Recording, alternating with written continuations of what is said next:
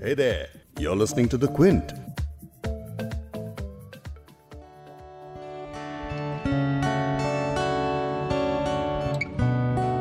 काश ऐसा कोई मंजर होता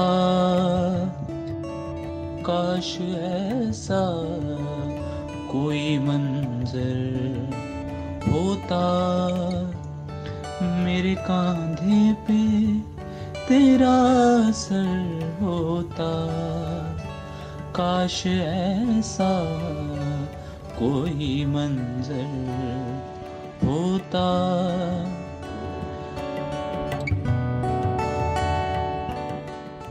इस बुलंदी पे बहुत तन्हा हूँ। काश मैं सबके बराबर होता। काश मैं सबके बराबर होता। ये मेरे दोस्त और कॉलीग वैभव फलिनीचकर की आवाज़ है। हरिहरन की गज़ल गुनगुना रहे हैं। इस गज़ल को सुनकर पता नहीं क्यों पहाड़ों का तस्वुर आता है जहन में। पहाड़ की चोटी से नीचे का मंजर, क्या खूब लगता है ना? लेकिन वो मंजर भीड़ में नहीं देखा जाता, वहाँ तक अकेले ही चढ़ के जाया जाता है। और वहाँ से अमूमन जब नज़ारा आप देखते हैं तो अकेले ही होते हैं। कामयाबियों के साथ भी यही मामला होता है, ऊंचाई कोई भी हो, तन्हाई वहाँ ज़रूर मिलेगी। अब तन्हाई की ये सुइयाँ कभी गम बन के चुपती हैं तो कभी सुकून बन के। लेकिन कितनी अजीब बात है ना कि इंसान कई बार अकेलेपन में भी अकेला महसूस नहीं करता। और कभी ऐसा लगता है कि भीड़ में भी तन्हाई का बादल सिर्फ़ आप पर ही बरस रहा है। तन्हाई। आखिर कैसे समझें इस तन्हाई को? एक काम करते हैं पॉडकास्ट की शुरुआत करते हैं। आखिर तक आते आते समझ में आने लगेगा। ठीक है?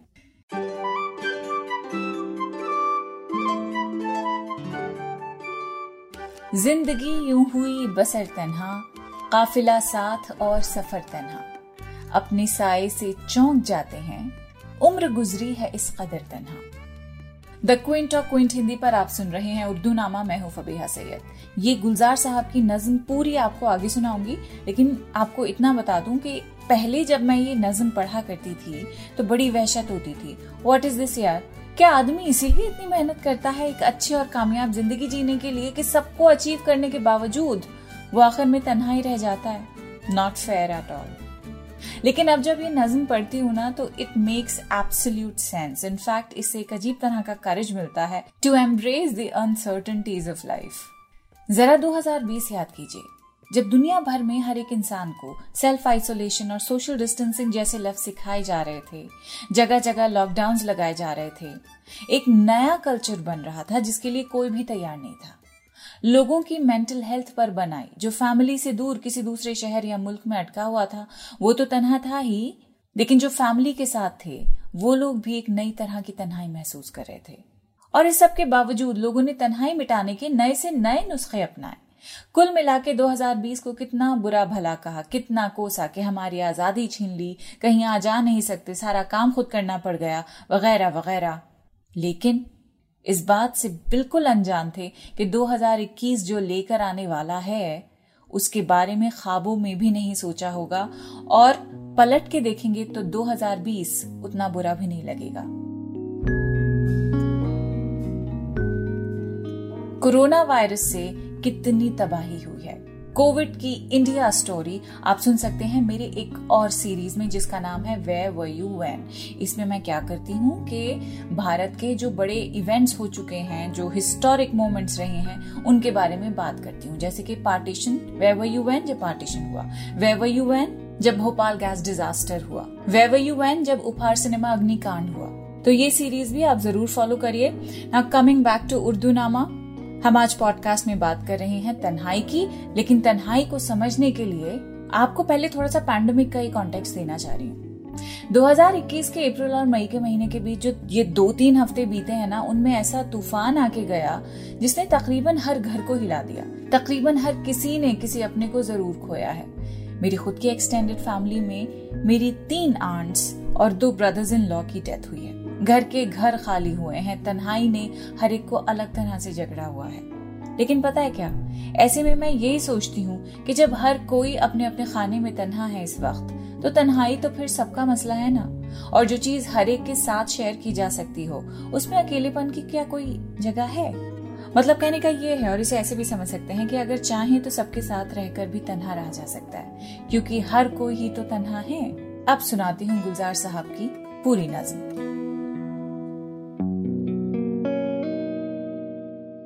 ज़िंदगी यूँ हुई बसर तन्हा, काफिला साथ और सफ़र तन्हा।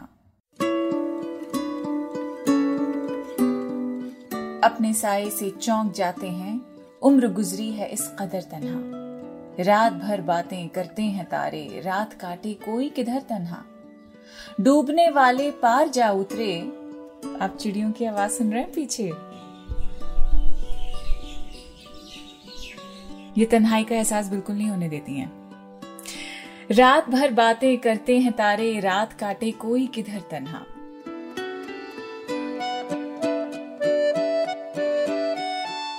डूबने वाले पार जा उतरे, नक्शे पाप ने छोड़ कर तन्हा। दिन गुजरता नहीं है लोगों में, रात होती नहीं बसर तन्हा। हमने दरवाजे तक को देखा था, फिर न जाने गए किधर तन्हा। अहमद नदीम कासमी की भी गज़ल है।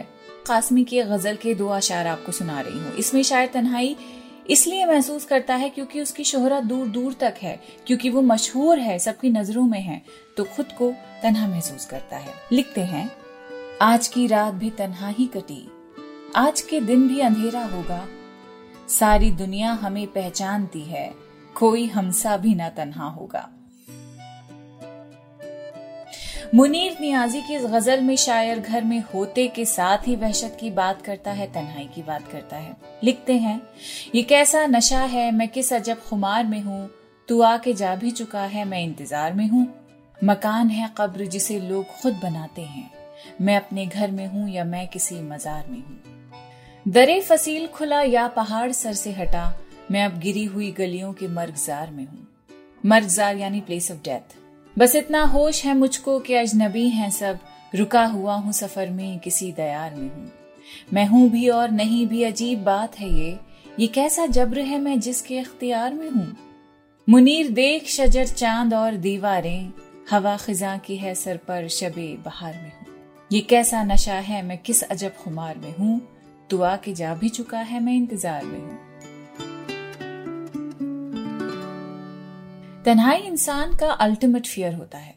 यही एक खौफ है जो जब हद पार कर लेता है तो दिल से हर खौफ मिटा भी देता है। फिराक गोरखपुरी की ज़िंदगी में एक ऐसा वाकया पेश आया जिसमें वो मौत से ज़्यादा अकेलेपन से ख्वार थे। यह किस्सा सुनिए। फिराक साहब की सारी ज़िंदगी तन्हाई में गुजरी। आखिरी जमाने में तो घर में नौकरों के सिवा और कोई रहता ही नहीं था। कभी कभी तो तन्हा इतने बड़े घर में खामोश बैठे हुए सिगरेट पिया करते थे। खासतौर से शाम को ये तन्हाइयाँ दर्दनाक हद तक गहरी हो जाती थीं। एक ऐसी ही शाम को नौकर बाज़ार गया हुआ था। एक गुंडा मौका गनीमत समझकर दबे पाँव घर में घुस आया। उसने चाकू निकाल कर फिराक साहब के सीने पर रख दिया और रकम का तलबगार हुआ। फिराक साहब उसे चुपचाप देखते रहे, फिर बोले, अगर तुम जान लेना चाहते हो तो मैं कुछ नहीं कहना चाहता, अगर रुपया चाहते हो तो वो मेरे पास नहीं है। नौकर बाज़ार गया हुआ है, बैठ जाओ। अभी आ जाएगा तो तुम्हें रुपया दिला दूँगा। हमलावर बैठ गया। फिर फिराक साहब ने एक नज़र उसकी तरफ़ देखा और फिर बोले अच्छा हुआ तुम आ गए। मैं बड़ी तन्हाई महसूस कर रहा था।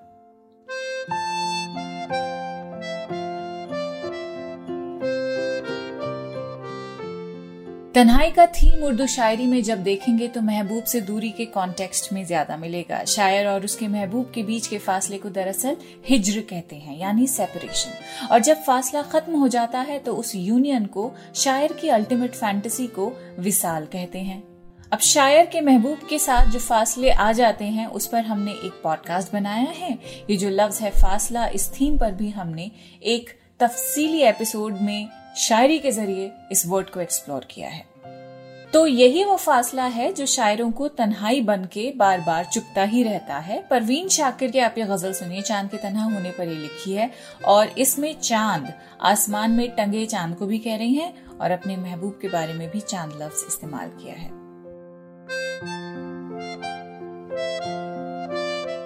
पूरा दुख और आधा चाँद, हिजर की शब और ऐसा चाँद दिन में वहशत बहल गई, रात हुई और निकला चाँद।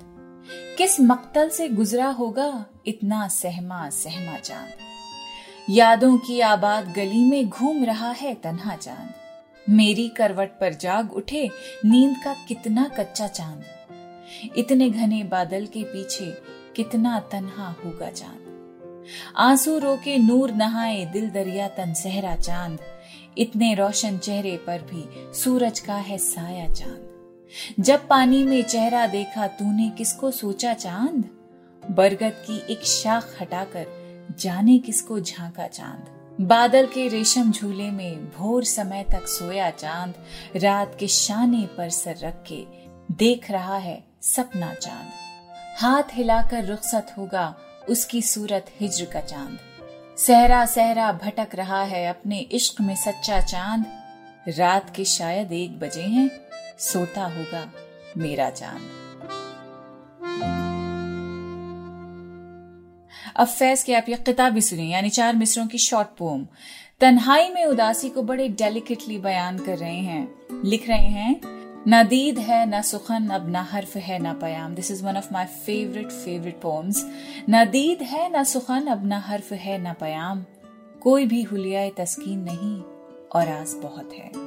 उम्मीद यार, नज़र का मिजाज दर्द का रंग। उम्मीद यार, नज़र का मिजाज दर्द का रंग। तुम आज कुछ भी ना पूछो कि दिल उदास बहुत है।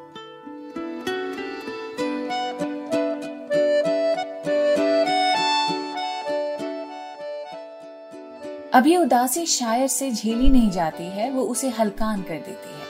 मिर्ज़ा गालिब का ये शेर एक्चुअली तन्हाई के थीम को सभी पोइट्स की तरफ़ से रिप्रेजेंट करता है, सिर्फ़ उर्दू ही नहीं, बल्कि हर जबान के पोइट्स की तन्हाई को लेकर जो कैफियत होती है, उस नब्स को गालिब ने जिस तरह पहचाना है, कोई नहीं पहचान पाया है। फारसी का शेर है, लेकिन इसका जो क्रक्स है, वो आपको बता दूँगी मैं। गालिब लिखते हैं, काव कावे सख्त जानी, हाय तन्हाई न पूछ। काव कावे सख्त जानी, हाय तन्हाई न पूछ। सुबह करना, शाम का लाना है जुए शीर का। कावे सख्त जानी का मतलब है बहुत ही सख्त, हाय तन्हाई न पूछ। कि जो तन्हाई है, वो मुझ पे इतनी सख्त बीत रही है, मत पूछो क्या हाल है मेरा। सुबह करना, शाम का लाना है जुए शीर का। जुए शीर यानी दूध का दरिया। के तन्हाई को गुजारना, सुबह शाम को गुजारना इतना मुश्किल हो चुका है। बिल्कुल जितना मुश्किल और नामुमकिन दूध का दरिया निकालना है। दूध की नहर यहाँ पे इस्तेमाल करने का मतलब है एक नामुमकिन काम। एक ऐसा काम जो पॉसिबल है ही नहीं। तो काव कावे सख्त जानी, हाय तन्हाई न पूछ, सुख करना, शाम का लाना है जुए शीर का। और आप समझ गए होंगे कि किस गज़ल का ये शेर है। नक्श फरियादी है किसकी शोखी तहरीर का, कागज़ी है पैरहन हर पह तस्वीर का। जज्बा इख्तियार शौक देखा चाहिए, सीना शमशीर से बाहर है दम शमशीर का। अब देखिए, बात तो पॉडकास्ट में तन्हाई की कर रहे थे, लेकिन कंपनी हमें कितने अजीम शायरों की मिली है। अब पॉडकास्ट के आखिर में आपको तन्हाई के सबसे खूबसूरत रूप के बारे में बताना चाहती हूँ, और वो है इश्क का रूप पैशन और लगन का रूप। नीरज गोस्वामी एक शायर हैं, और मेरे ख्याल में उनका ये शेर इस बात को बड़े प्यार से बयान करता है, इसे एक्सप्लेन करने की भी शायद ज़रूरत नहीं पड़ेगी आपके लिए। जब वो लिखते हैं कि घुटन, तड़पन, उदासी, अश्क, रुसवाई, अकेलापन। घुटन, तड़पन, उदासी, अश्क, रुसवाई, अकेलापन, बगैर इनके अधूरी इश्क की हर एक कहानी है। तो अपने इश्क को पहचानिए और इश्क को अंजाम तक लाने के लिए घुटन, तड़पन, उदासी, अश्क, रुसवाई, अकेलेपन सब महसूस कीजिए, क्योंकि यही जज्बात ज़िंदा होने का एहसास दिलाते हैं। और ज़िंदा रहने से और ज़िंदगी से खूबसूरत कोई दूसरी चीज़ है? नहीं ना? बस, यही याद रखिएगा। लेकिन एक मिनट। पॉडकास्ट की शुरुआत में वैभव ने गाया था? अब आखिर में उशोसी पाल की आवाज़ में आप सुनिए नीला आसमान सो गया। इसमें रेखा का कैरेक्टर जिस तन्हाई से गुजर रहा होता है इट्स रिटन ब्यूटिफुली तो आप सुनिए, नीला आसमास हो गया one of my favourite songs Ushoshi Paul की आवाज़ में, और गिटार पर है इनके भाई नबरुन पाल. ख्याल रखिए अपना, और एक दूसरे एपिसोड के साथ मैं आपसे अगले हफ़्ते ज़रूर मिलूँगी.